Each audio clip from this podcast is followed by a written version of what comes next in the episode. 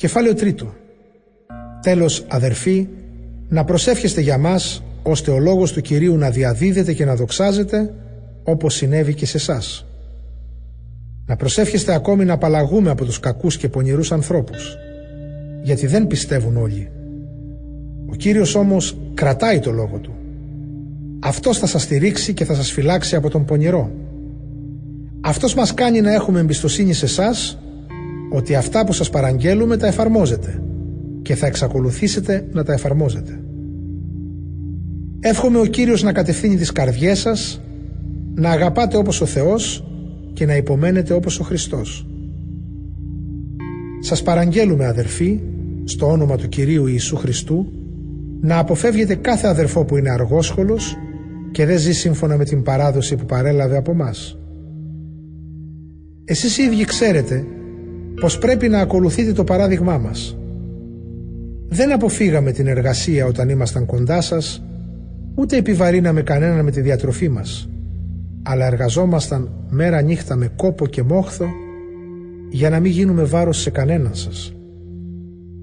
Όχι γιατί δεν είχαμε το δικαίωμα αυτό, αλλά για να γίνουμε παράδειγμα σε εσάς να μας μιμηθείτε. Και όταν ήμασταν κοντά σας, αυτό σας παραγγέλαμε. Όποιος δεν θέλει να εργάζεται, αυτός να μην τρώει κιόλας. Γιατί μαθαίνουμε ότι μερικοί από εσάς είναι αργόσχολοι.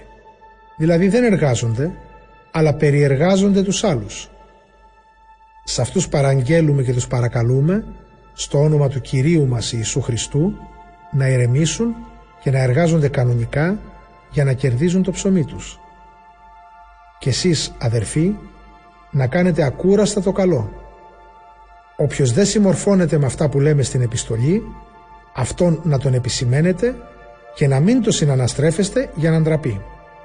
Βέβαια μην το θεωρείτε εχθρό, αλλά να τον νουθετείτε σαν αδερφό. Ο Κύριος της ειρήνης ας δίνει σε εσάς την ειρήνη πάντοτε και με κάθε τρόπο. Ο Κύριος να είναι μαζί με όλους σας. Το χαιρετισμό τον γράφω εγώ ο Παύλος με το ίδιο μου το χέρι.